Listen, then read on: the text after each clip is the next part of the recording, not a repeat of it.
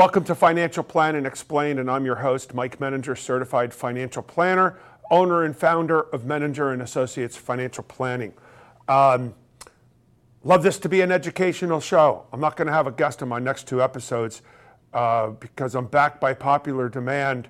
Uh, people like the case studies because it gives them the opportunity to sort of relate to it. So, prior case studies were sort of based upon kind of a situation that may have occurred, and I adjusted some things. This one I actually dreamed up because I'm doing this intentionally because I created a very realistic case scenario, but I added all kinds of details because what it does is it enables me to touch upon a whole lot of really cool financial planning techniques that, quite frankly, we use every day. And so um, let's get started. Okay, so the six areas of financial planning, quite frankly, we're going to touch upon most of them um, intentionally with this case study. So the six areas of financial planning are cash management, tax planning, uh, risk management, which is also insurance planning, investment planning, retirement planning, and estate planning. Just to give a better, more cash management is today, okay, or by the book. It's how much do you make, how much do you, you, do you spend, and hopefully you make more than you spend, okay? We look at it more from a balance sheet, and we look for ways with which we can improve cash flow, which is usually better and easier done by uh, managing debt. Next area is tax planning. Tax planning is not something you do on April 15th. On April 15th, all you're doing is you're turning in your scorecard, and that scorecard is called the 1040. Tax planning is something you do throughout your life. And so we've had many episodes that reference tax planning. Every case study touches upon tax planning.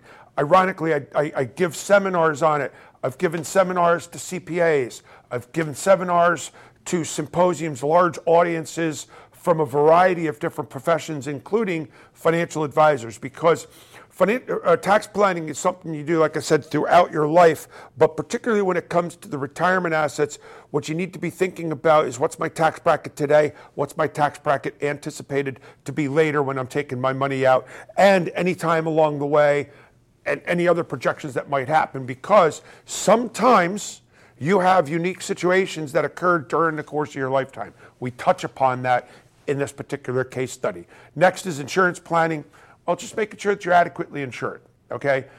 Homeowners, automobile, life insurance, disability insurance, medical insurance, long term care insurance, uh, liability insurance. Just want to make sure that you're adequately insured. Last thing you need is for your house to burn down, it's not insured. Trust me, that's going to be a financial impact. That's getting your house in order. On a move forward basis, investment planning. Investment planning is taking a look at your investments. Okay, well, let's put it this way. If you want a high rate of return, let me tell you something, you're going to be way ahead over the long term. But what? It comes with risk. If you want any risk whatsoever, well, that's okay. You're not going to get very much return. I mean, look at what, what are bank accounts getting to these days? You know, a quarter percent if you're lucky. So in most cases, people are somewhere in the middle, but if you really take a look at investment planning, the single largest component is risk. Okay, I'm sorry, it's time. The single largest component of risk is time. So if you don't need the money for 30 years, then you can afford some of the dips that you have along the way. But if you think you're going to need the money in six months, a year, or some short period of time, well, then you're foolish putting the money into investments because of the fact that you put 10 grand in. If you need the money in one year and it's only worth five, guess what? That wasn't smart. So then the next area is retirement planning. And retirement planning is really two phases it's the accumulation of assets and then the distribution of assets. And the pinnacle is the point with which people are looking to retire. And that's typically when a lot of people come to meet with us and financial advisors because they want to know can I do it? Can I afford it? Do I have enough money? Well, we obviously help them with that, but the accumulation phase is utilizing all of the different cool things that you can use IRAs, SEP IRAs, 401ks, 403bs, pensions, and you know Roth IRAs, all that fun. Um, the distribution side, do not underestimate the importance of the science that goes behind it. Okay, it's not just deciding, all right, I need $5,000 a month, I'll take it out of my retirement accounts. Very important. It's a science behind it. It's not that simple. And the last piece is estate planning. Estate planning is two components. what happens to my kids if I and my spouse die? In other words, if they're who's going to take care of them? And then the second component is what happens to my assets when I die? Do I want to be the one to control it or do I want the state to make that decision? All right, that's my introduction. So let's talk about this particular case study. Okay, so what we have here is I just took, we got a 56 year old male who unfortunately his spouse just died. Okay, he makes about $120,000 a year and he's self employed. Self employment, as you know, is, you know, he's bringing on $120,000, but the added complexity that self employment does is it imposes additional taxes, such as self employment tax, which is effectively doubling the Social Security and Medicare tax, which is aggregate 7.65%. So, self employed individual like this gentleman here, $120,000, he has to pay both sides of Social Security, which is 15.3%, okay? Because he pays as the employer and as the employee. However, the self employed individual has the ability to do additional deductions, okay?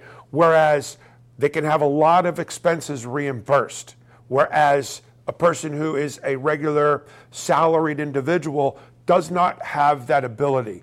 And we'll also talk about a relatively new tax law that came out with Trump in 2018 is the qualified business income deduction.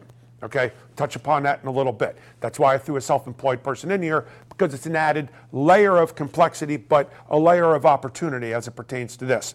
He's got two kids, both 18, I'm sorry, 19 and 23.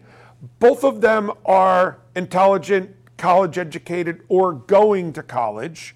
Okay, and I throw that in there because I am, God, it's probably a bad thing to say because it's probably politically incorrect, but I'm going to just assume that these two are going to be uh, well off in their later lives. All right, so those are the base facts. So let's take a little bit more about what they have going on. So he has about a million dollars in regular stock investments. Then he has about a million and a half in pre tax 401k, IRA type of investments. Um, has no Roth 401k or Roth IRA, has a $500,000 life insurance proceeds from his wife, and his home is worth about $600,000 and he's got about a $200,000 mortgage. Now, you take a look at a million and a half pre tax. On the surface, that sounds like a lot, okay? And it is, I'm not disputing it. It's a nice, good amount of money. But it's aggregate between him and his wife, okay? They're both well into their 50s. Unfortunately, she passed away. So, what happened is that when she passed away, he was able to take her 401k and IRA, roll it into his own, which basically adds up to a million and a half. Now, I say that's not hard to do. It's kind of not hard to do because if you were to contribute just $5,000 a year and earn about 8% on your investments over 30 years, you're going to have over a million dollars, well over a million dollars. So $5,000 combined between two people over 30 years, that means they started in their 20s. This is not unheard of, which, by the way, is also an important point because what a lot of young folks today, if in fact they're diligent, and we do have a lot of clients who are younger and are very diligent about making contributions, what they don't realize is when they're making contributions to a pre tax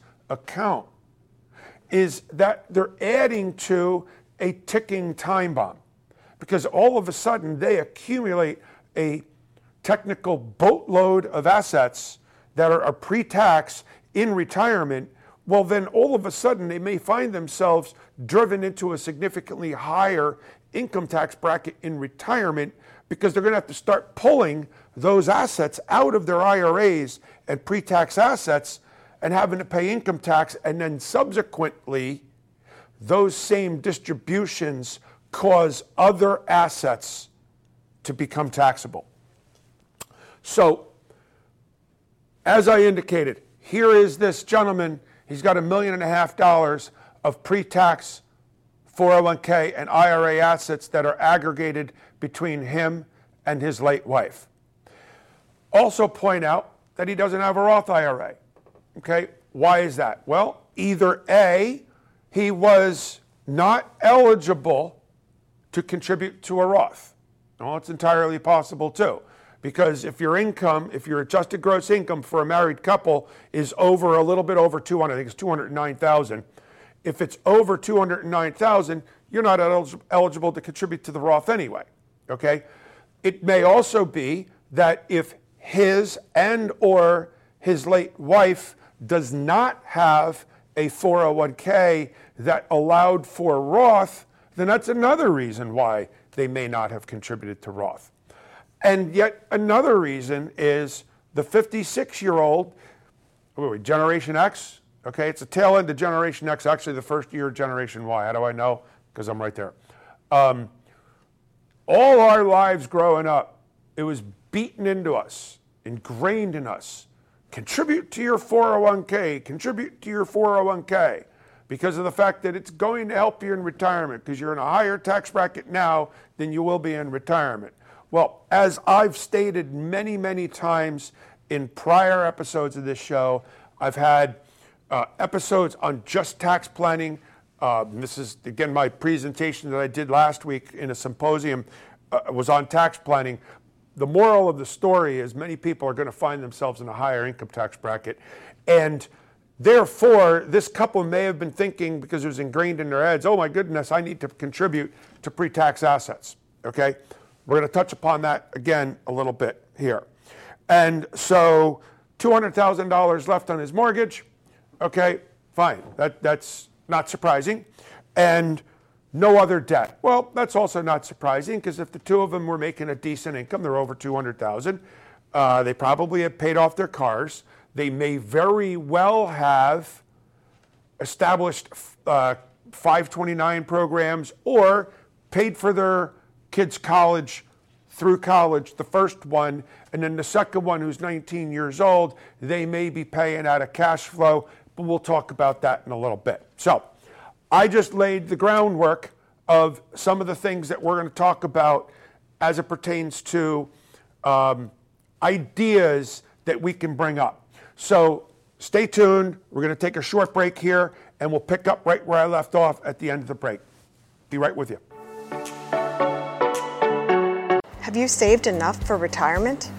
Are you financially prepared for an emergency or unexpected event? Have you thought about your financial future? Hi, I'm Mike Menninger, founder of Menninger and Associates Financial Planning. For over 20 years, we have been answering our clients' questions just like these as we develop unique and comprehensive financial plans tailored to meet their needs.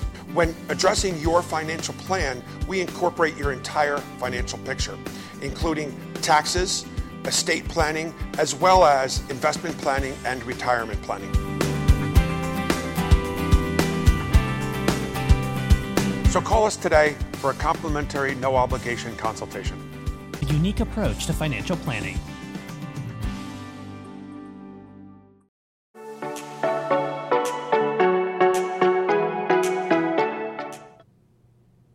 Welcome back to Financial Planning Explained. I'm your host, Mike Menninger, certified financial planner, owner and founder of Menninger and Associates Financial Planning. So we're going to pick up where we left off with this um, case study. So again, it's it's a 56 year old widower. I hate that word widower. You got the widow. A widower seems to me like the person who makes a widow, but separate issue. I never was really good, strong grasp of the English language.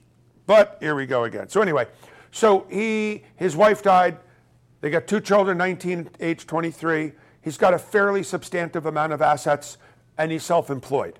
So we talked about um, the fact that where we left off, it doesn't have Roth IRAs, and why they don't have Roth IRAs. You know, there could be a myriad of reasons, whether it was voluntarily they don't have a Roth IRA or Roth 401k, or involuntarily they don't have one. At the end of the day, they don't have one. Um, so let's talk about it. What's the difference between the traditional 401k and the traditional IRA versus the, uh, the Roth IRA and the Roth 401k? Well, very simply, if an individual is making $100,000 a year and he contributes 10% or 10,000 to his 401k, that's pre-tax, that's considered deductible. So he gets a 10 uh, a W2 at the end of the year that said he made 90 grand. If he were to contribute to the Roth, he contribute he makes 100 grand, he contributes 10 grand to his uh, Roth 401k. His W2 says he made 100 grand. Well, what happens with the growth? Well, what happens with the $10,000, in both cases, it grows tax deferred, tax deferred, tax deferred. But with the traditional, the pre tax, is when you take the money out, it comes out dollar for dollar as ordinary income on your tax return. Meanwhile, the Roth IRA and Roth 401k, when you take it out, it comes out, my two favorite words, tax free. So effectively, the, the two are mirror images of each other. Traditional is the tax deduction today, you pay taxes later, or Roth is you don't get a tax deduction today, but you pay taxes on it later. It really comes down to the difference between the two is if you're in a really high income tax bracket today and a low tax bracket later, then you want to take a tax deduction today. But if you're in a lower tax bracket today and project you're going to be in a higher income tax bracket in retirement, then you don't want the tax deduction today because you want it tax free in the back end. However, because of the uh, change in tax laws, they've made it so that we are in the lowest income tax bracket system that we have ever been in my life and probably my parents' lifetime and will ever be again in my kids' lifetimes. That's a pretty big span of time in my opinion, in my professional opinion, we are in the lowest income tax bracket system we will ever see again. And they've got to go up for a variety of different reasons. Number one, the tax brackets are unsustainable. We can't keep up with, we're already having to borrow more, we're spending more than we're bringing in. Okay, and where they get their money from is tax. There, this is just flat out not sustainable.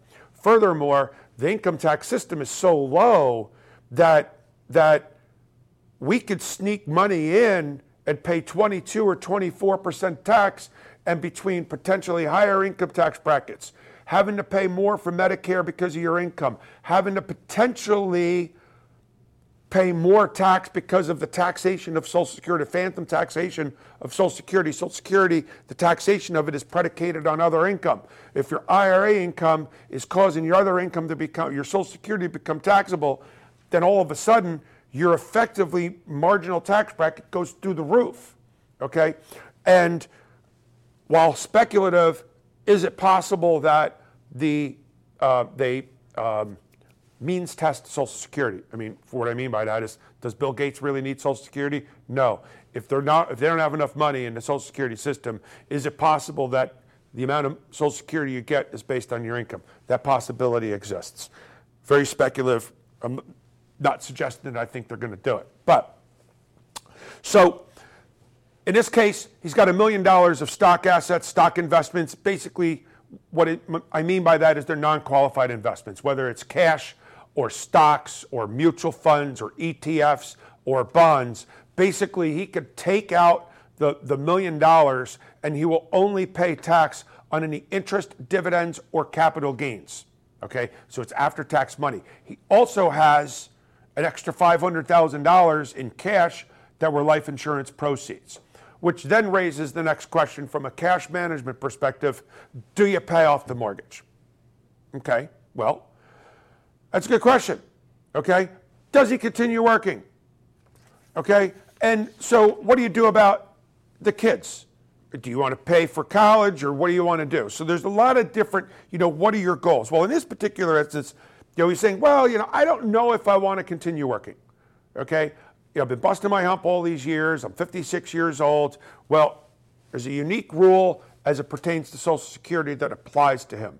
Okay? And that's the ability to have a surviving spouse benefit. We'll talk about that in a little bit. Does he want to pay for his kid's college? Well, you know what? He paid for a first kid college. How do I go about paying for the second one? I would like to be able to do that. Okay? And do I you know, help my kids get a kickstart on life. Okay? Not a bad idea. that may have been his late wife's goals. Okay? If he has more than enough money to be able to live comfortably for the rest of his life, then it may provide the opportunity that he can start passing forward to his children because he can. And once again, this all comes down to the financial planning.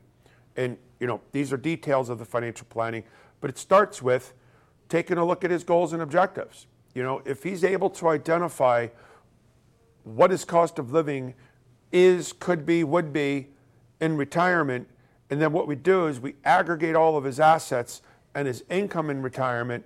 If he's capable of doing it, well, then maybe he has the opportunity to be able to do some of these things today.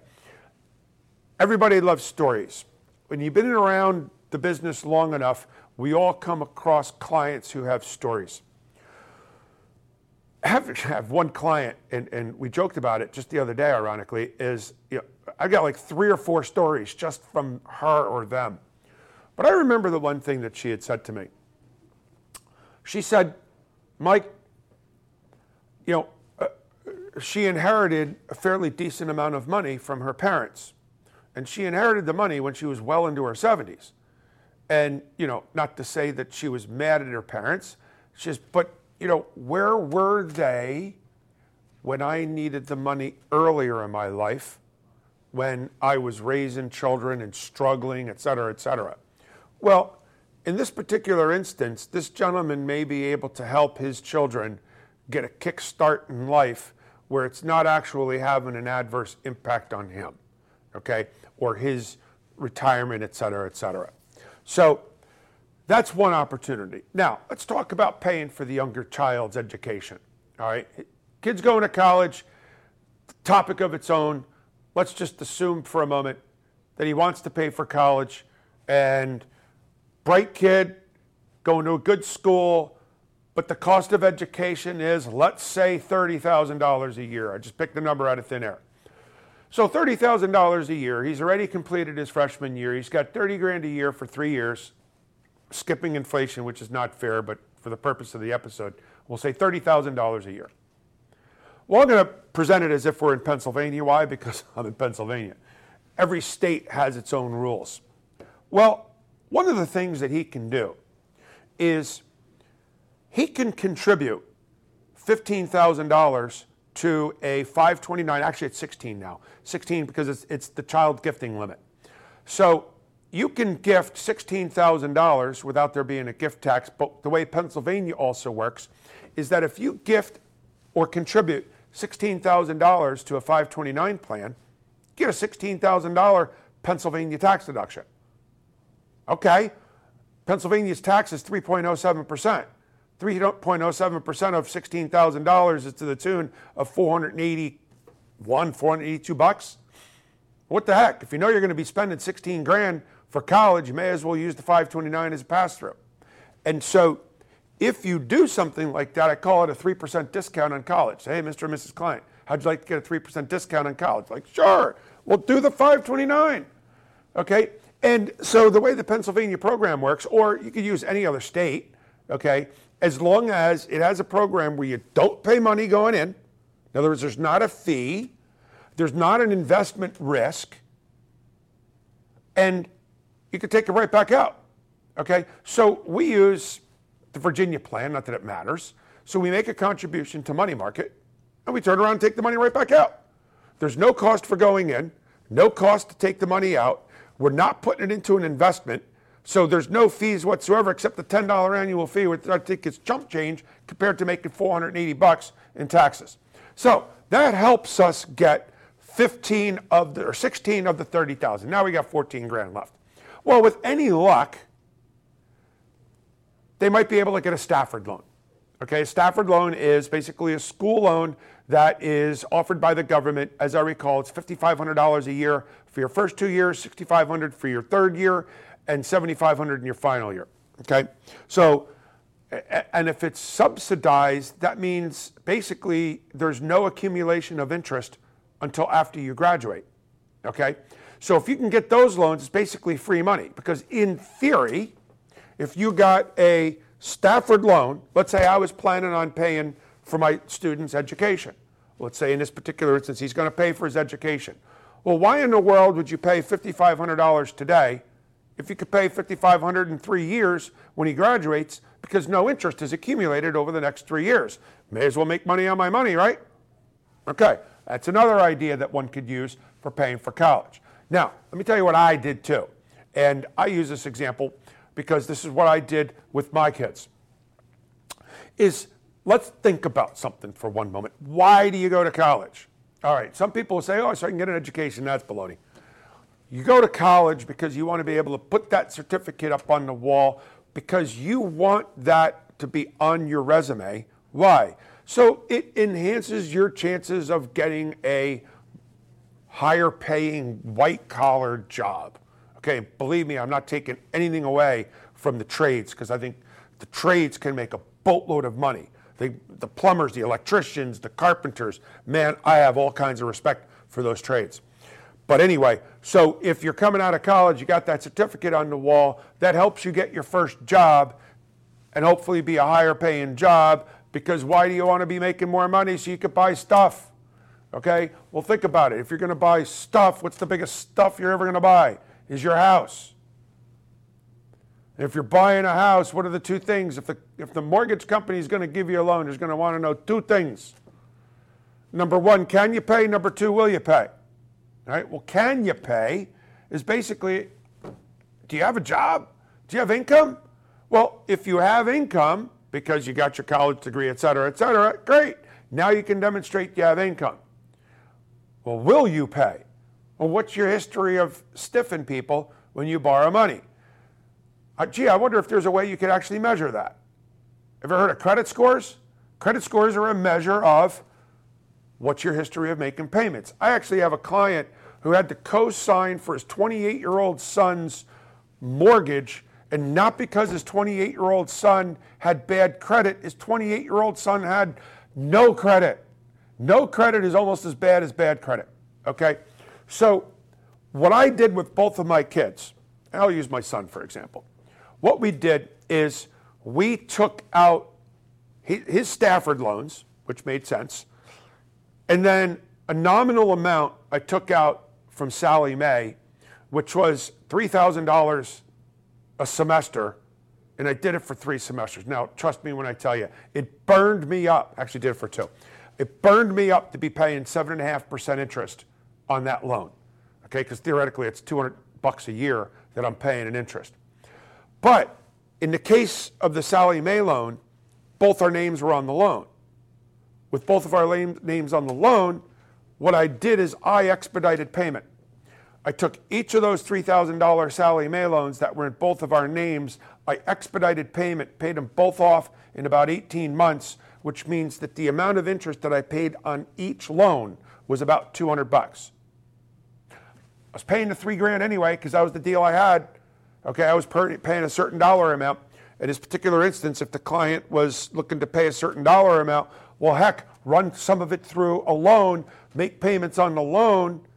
And then what I did is that combined with the fact that I encouraged him to get a credit card and he ended up getting two, he ended up graduating college with a 786 credit score. Okay? That is considered excellent credit and only because of the fact that you planned it out. So, again, I'd use that as an example for the college piece. So there are ways with which you can fund the education and the remaining. Well, if he wants to pay it out of a cash flow, then you pay it out of cash flow.